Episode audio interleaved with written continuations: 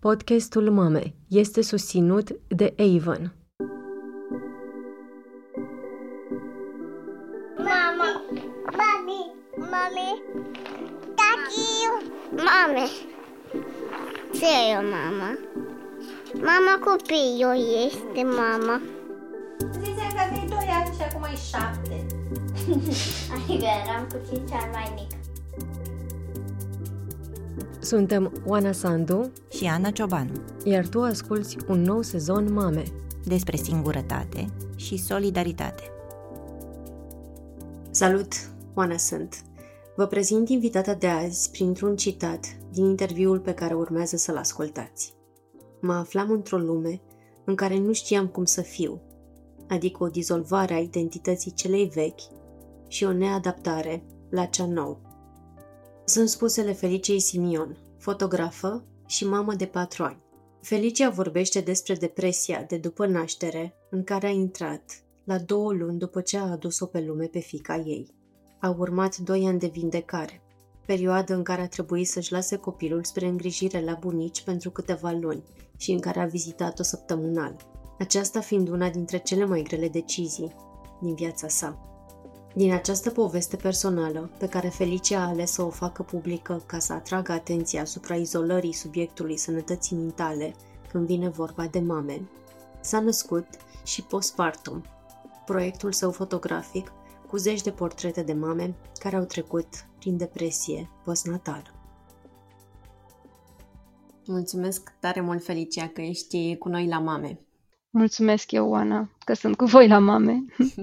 Un lucru pe care l-am citit, descrierea proiectului tău fotografic postpartum, spuneai că după naștere ți-ai fi dorit să devii acea mamă cu, cu M mare și simțeai că nu ești acolo și mă întreb pe atunci cum arăta acea mamă cu M mare și ce simțeai când te gândeai că nu ești acolo. Da, pentru mine mamă cu M mare însemna un fel de mamă supereroină. O mamă atot puternică, atot cuprinzătoare, atot iubitoare, răbdătoare, ă, calmă, echilibrată și toate astfel de adjective super impozante, să le spun așa, ă, pe care eu ă, îi le atribuiam identității de mamă. Când însă m-a izbit realitatea vieții de mamă cu M mic, am simțit că nu sunt nici măcar un sfert din tot ce mi imaginam eu că pot să fiu și o să devin odată ce mi se activează super instinctul de super mamă. și, practic, a fost așa o discrepanță enormă între așteptări și realitate. Și atunci am picat, am clacat un pic pentru că nu eram în concordanță cu așteptările mele și am încercat foarte mult timp să nu mă vinovățesc pentru asta. Mai ții minte de unde veneau aceste așteptări? Veneau de la modele de mame pe care, de la mama ta, de la alte femei pe care le-ai văzut, le-ai simțit aproape în copilăria ta? Cred că da, în primul rând venea din uh, propria în familie, de la mama mea care a fost un model uh, de mamă care s-a sacrificat cumva pentru copilăria mea din mai multe puncte de vedere, pentru ca eu să cresc, să învăț la școală, să mă dedic educației și artei și a, către tot ceea ce îmi făcea plăcere. Și atunci cumva am avut acest model de sacrificiu pe care l-am, mi l-am însușit vrând nevrând și probabil că de aici a pornit totul. Al minte nu-mi uh, explic cum de în mintea mea s-a, s-a, s-au creat aceste așteptări imense. De fapt, acum că mă gândesc, când eram însărcinată, eram într-o perioadă în care încercam să mă decuplez de identitatea de copil, de copilă și să îmi asum noul rol de mamă și credeam că acest rol mă va salva și mă va scoate dintr-o copilărie și o naivitate pe care le-am purtat cu mine până la 20 și ceva de ani. Și cumva sacrificiul acesta despre care tu vorbeai era uh, cumva învățat de către, de către tine și uneori e învățat de către noi atunci când suntem copii, fără să ne fie arătat uh, obsesiv de către mamele noastre sau de către părinții noștri. Adică uneori vedem lucrurile, învățăm lucrurile fără ca ei să spună, uite, fac asta pentru tine sau ci pur și simplu văzând comportamentele lor ajungi să, să percep că cel de lângă tine trebuie să fie tot timpul alături, nu? Da, de multe ori nici nu este nevoie ca cel de lângă tine să se exprime, să se exprime acest sacrificiu, ci preiei practica, copil fiind uh, modelul, fără să um, îți dai seama, cumva absorbi niște informații din contextul familial și cu ele crești mai departe, vrând nevrând. Și a fost un punct uh, despre care povesteai mai devreme, cred că l-ai numit uh, și apoi am picat, cum ți-ai dat seama că starea asta de, de tristețe de după naștere începe să devină ceva mult mai serios, care are nevoie de o altă, o alt fel de atenție, de îngrijire? Um, pot să spun că primele două luni din viața de mamă au fost ca o vrie, efectiv. N-am, n-aveam timp și n-aveam ocazia să-mi dau seama ce se întâmplă cu mine. Efectiv, eram prinsă într-o într-o continuă fugă și într-o continuă îngrijire, practic, a bebelușului Aurora. Dar apoi, uh, când lucrurile și-au intrat într-o oarecare rutină, m-a izbit, uh, m-a izbit ceea ce nu știam pe atunci că este depresie postpartum, ci ceva mai presus decât mine care mă făcea să întreb ce se întâmplă cu mine. Oare asta e calea spre Uh, depresie, oare asta e calea spre o altă boală? Efectiv, am început să-mi pun întrebări pentru că știam că ceva nu este în uh, regulă la nivel de, de gând, la nivel de anxietate, aveam o anxietate foarte ridicată, legată de orice, efectiv, când mergeam pe stradă cu căruciorul, când eram acasă, când rămâneam singură cu copilul, erau enorm de multe momente care îmi creștea o stare de angoasă și de anxietate. Și am știut clar că e, e mai presus de puterile mele și că nu pot să mă descurc singură cu asta. În momentul în care frica de a rămâne singură cu copilul m- m-a paralizat. Și dintr-un punct, Felicia, tu împreună cu, cu partenerul tău și, și cu familia ta ați început să, să aveți grijă de, de tot ce se întâmpla și tu să, să cauți sprijin și să cauți ajutor. Am mai citit din, din ce ai povestit despre asta și din ce ai scris și uh, pare că a fost așa un fel de început al unei călătorii spre, spre vindecare și fica ta uh, a stat mai mult cu, cu părinții tăi o perioadă? Da, practic uh, de atunci de când s-a declanșat depresia, uh, am început să caut sprijin sub formă de terapie, sub formă de uh, ajutor psihiatric uh, și în primul și în primul rând sprijin de la familia mea. Am știut că nu pot să duc singură această boală și am învățat de-a lungul a doi ani aproape să stric după ajutor. Și practic asta cred că a fost cea mai importantă lecție pe care mi-a oferit-o mie contextul bolii. Acest, această nevoie și efectiv a cere.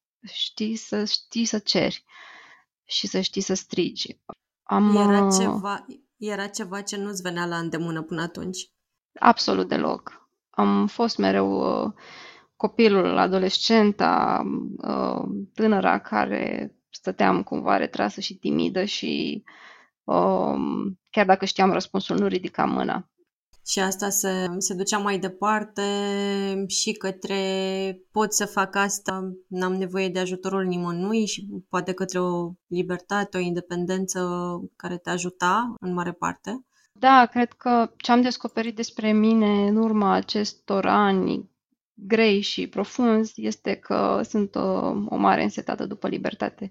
Și cumva mi-am dorit ca nașterea unui copil să deschidă calea către libertate, libertatea de a lua decizii pe cont propriu, libertatea de a avea grijă de un copil care presupune și dependență, dar și libertate într-un fel. Și atunci, atunci îmi doream ca această naștere să mă reînvie pe mine ca om și cumva cu cât mai mare a fost dorința și așteptarea și ruga mea să se întâmple o schimbare, cu atât mai adâncă a fost uh, depresia.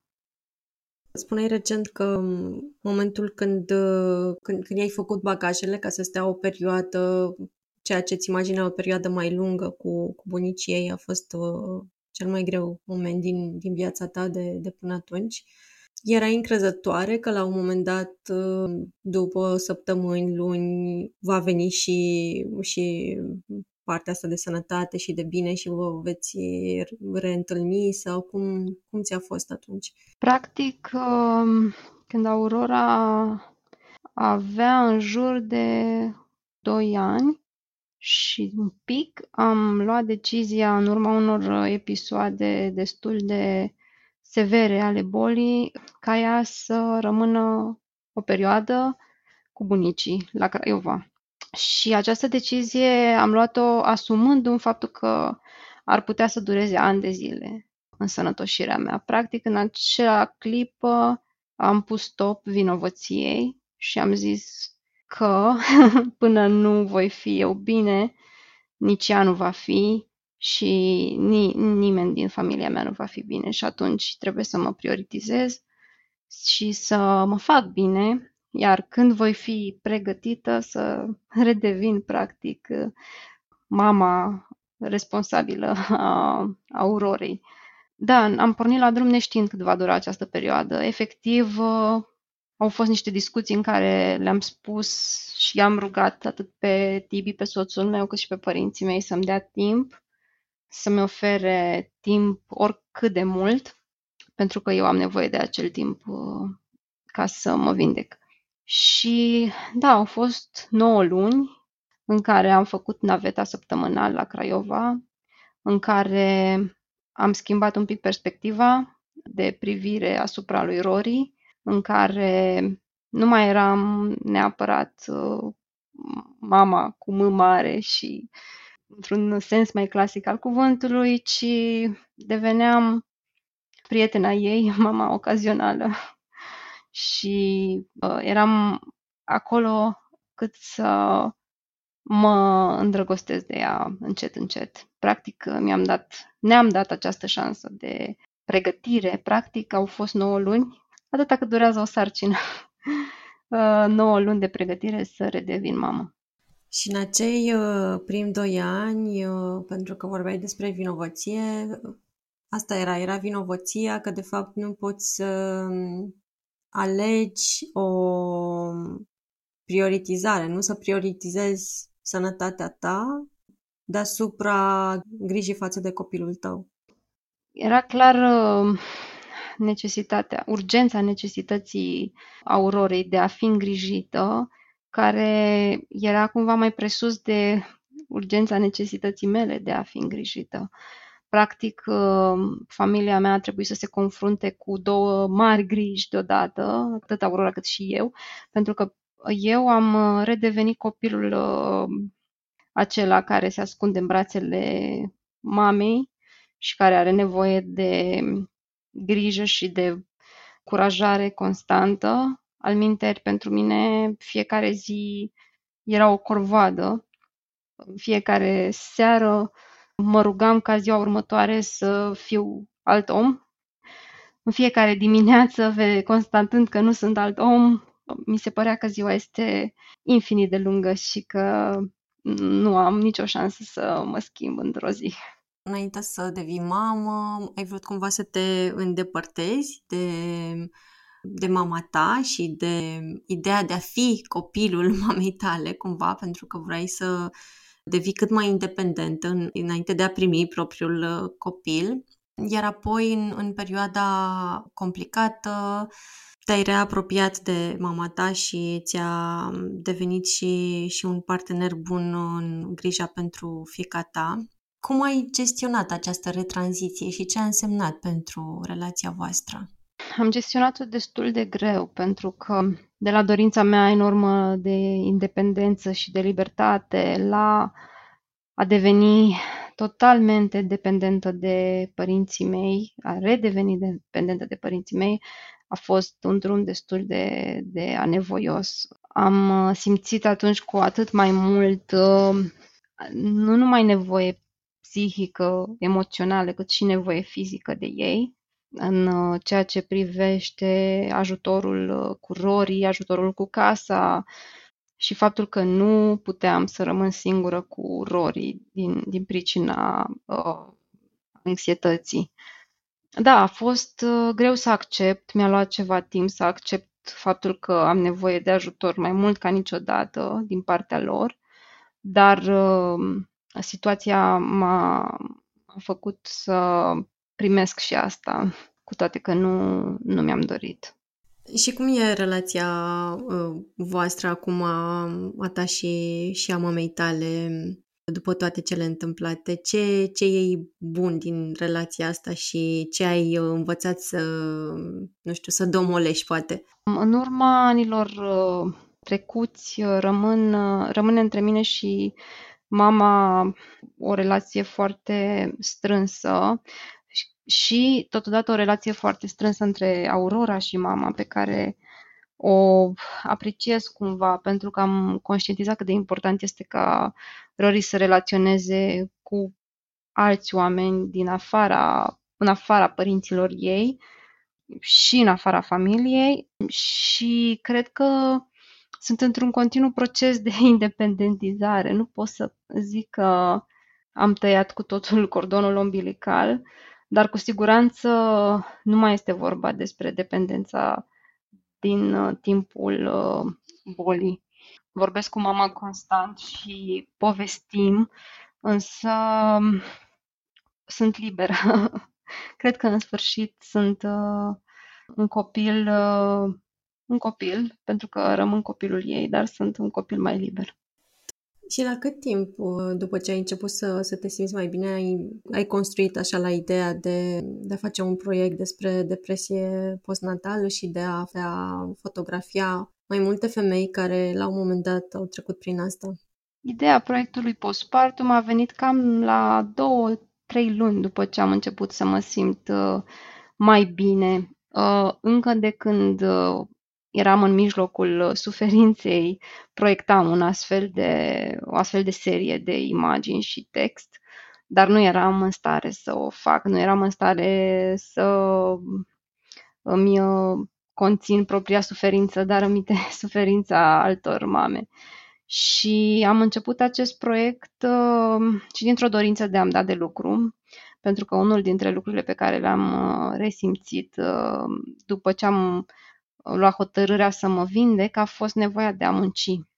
Și atunci uh, acest proiect a venit și în urma acestei nevoi, ca răspuns la ea și am început să organizez uh, ședințele foto ca o autoterapie, practic. Întâlnirea cu mame care au trecut prin sau care treceau prin același tip de suferință sau o suferință similară a fost uh, într-un fel uh, vindecătoare, chiar dacă foarte, foarte temporar pentru ambele, ambele părți, atât pentru ele cât și pentru mine. Cum au fost aceste întâlniri cu, cu mamele care ți-au scris? Probabil că ai primit chiar, îmi imaginez eu, mai multe mesaje decât uh, cele care au ajuns în, în proiect. Cum au fost acele întâlniri? Ți-au făcut... Uh... Întâlnirile au fost cumva benefice pentru mine, pentru că am învățat că sau reînvățat sau redescoperit că nu sunt singură, m-am simțit uh, cu atât mai aproape de ele cât împărtășeam experiențe și trăiri comune și ne-am ajutat, practic, a fost ca un soi de terapie de grup, dacă pot să numesc astfel. Ne-am apropiat și împărtășindu-ne stările, ne-am, ne-am dat seama că avem mult mai multe lucruri în comun și că te musai să contribuind cumva la destigmatizarea depresiei postnatale. Și pentru mine, pe măsură ce înaintam în procesul de vindecare, a devenit și mai important acest, acest lucru. Și publicarea proiectului a fost uh, pentru mine un act de curaj, dar uh, totodată un act foarte firesc.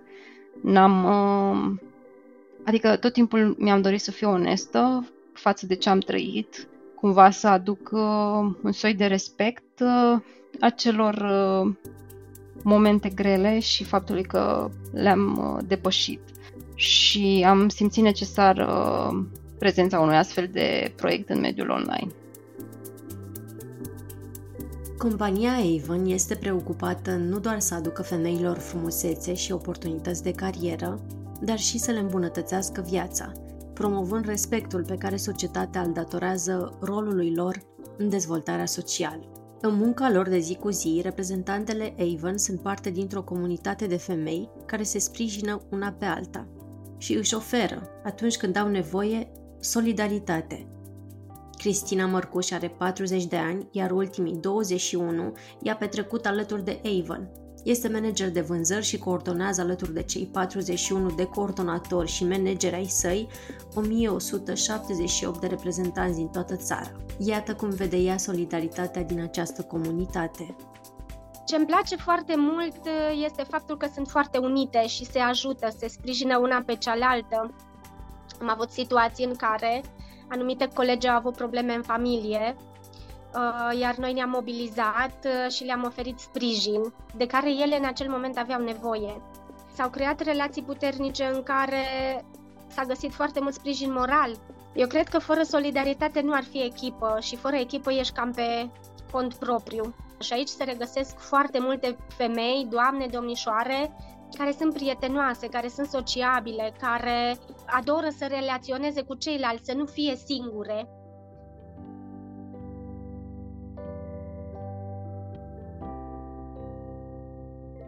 În urma interacțiunii cu mamele, care a fost înainte de ședința foto, practic prin aceea că le-am rugat să scrie de mână povestea, pe care eu am cules-o și am uh, îmbinat-o cu fotografie. În urma acestor uh, împărtășiri de experiență, cu atât mai mult am simțit că este nevoie ca vocea noastră o să fie auzită, pentru că este mult prea puțin ascultată. În primul rând, pentru că eu însă uh, nu știam despre depresia postnatală înainte să intru în ea doar auzisem și când uh, ocoleam cumva acest subiect, pentru că în sinea mea mi-era teamă că o să, o să mi se întâmple și mie, dar negam faptul că ar putea să mi se întâmple și mie. Și cu atât mai mult uh, îmi doresc și sper că vorbind deschis despre asta și făcând public uh, povestea mea și a mamelor care au participat la proiect să deschidem uh, un pic perspectiva asupra subiectului. Tu cum ți-ai găsit la nivel personal um, un trib, poate, care să, să te ajute după perioada asta grea și care să-ți fie um, aproape în, în tot ce înseamnă până la urmă să fii părinte, să fii mamă? Pe lângă tribul imediat uh, apropiat, să zicem, familia, povestea tribului meu a început în momentul în care mi-am dat seama că numai deschizându-mă uh, asupra, mă rog, deschizându-mă lumii și cerând ajutor sau efectiv cerând lucruri de care am nevoie, momente de care am nevoie, pot să îmi creez uh, o comunitate de sprijin. Această comunitate este, este destul de largă în sens profesional și restrânsă în sens personal. Mi-am creat acele punți de legătură cu oameni din diverse domenii, de la psihologie, la artă, cultură, oameni în care am încrederea că putem face lucruri împreună. Pentru mine, valoarea asta a muncii împreună, a colaborării, a devenit extrem de importantă a, fost un, a avut un rol esențial în, în vindecarea mea. Solidaritatea, exact cum ai spus tu, a fost uh, un punct cheie în procesul de, de vindecare. Și cu cât m-am deschis mai tare cu mai multor oameni, cu atât uh, mai mult am primit înapoi. Tu ce crezi că ar trebui să învățăm ca să facem, dacă există așa ceva, să spunem, să facem mai lină tranziția asta de la cineva care nu are copii la cineva care are copii, de la non-părinte la părinte, care este până la urmă una dintre cele mai grele și complicate uneori mm, schimbări din, din viața unui om. Cred că un soi de nu știu exact în uh, ce, ce formă, dar un soi de terapie prenatală ar fi foarte folositoare și crearea unui grup de sprijin, adică identificarea acelor persoane în care poți să-ți uh, pui încrederea și bazele din momentul în care aduci pe lume un copil, uh, mi se pare esențială. De asemenea, autoterapie, lucrul constant cu tine însuți. Cred că acea perioadă de 9 luni dar chiar și înainte um, ar putea include clar această formă de previndecare, dacă pot să o numesc așa, și de asemenea cred că e nevoie de multă iertare și blândețe cu sine. E foarte greu să intri în această nouă fază a vieții dacă tu nu te-ai iertat pe tine, dacă continui să te învinovățești pentru diverse aspecte ale vieții și pentru ceea ce de fapt nu ai făcut. Pentru tine, după ce ai născut, uh, aveai aproape femei care poate erau și ele mame sau îți avea aproape un, un grup de prieteni sau mai degrabă ca multe dintre noi uh, ai ajuns într-o perioadă în care din cauza contextului uh, te-ai izolat mai mult decât era nevoie sau poate prietenii te-au, te-au izolat uh, fără să-și dea seama cum a fost atunci? M-am simțit uh, destul de singură din punctul ăsta de vedere și dat fiind faptul că eu și Tibi, soțul meu, am fost uh, primii din grupul nostru de prieteni care au uh, avut un copil. Eram cumva și foarte tineri, uh, nu ne-am pregătit din punctul ăsta de vedere al comunității și al grupurilor de suport pentru ceea ce avea să urmeze. Cumva ne-am pus în minte că noi ne vom descurca singuri, o să fim puternici, o să fim independenți, vrem să facem asta cât mai uh, pe propriile, propriile mâini și pe propriile forțe. Și da, era o dorință enormă de a ne autogestiona.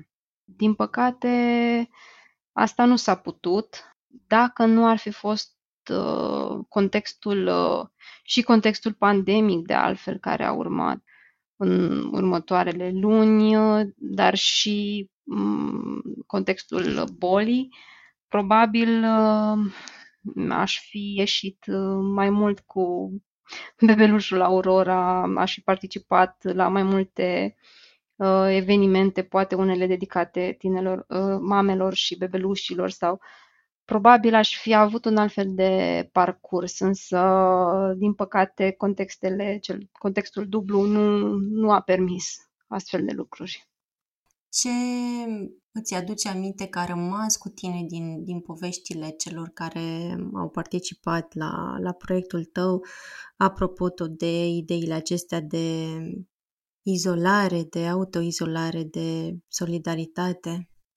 A rămas cu mine o puternică emoție și o puternică stare de singurătate pe care am uh, resimțit-o la toate dintre femeile care au participat la proiect, inclusiv eu însă.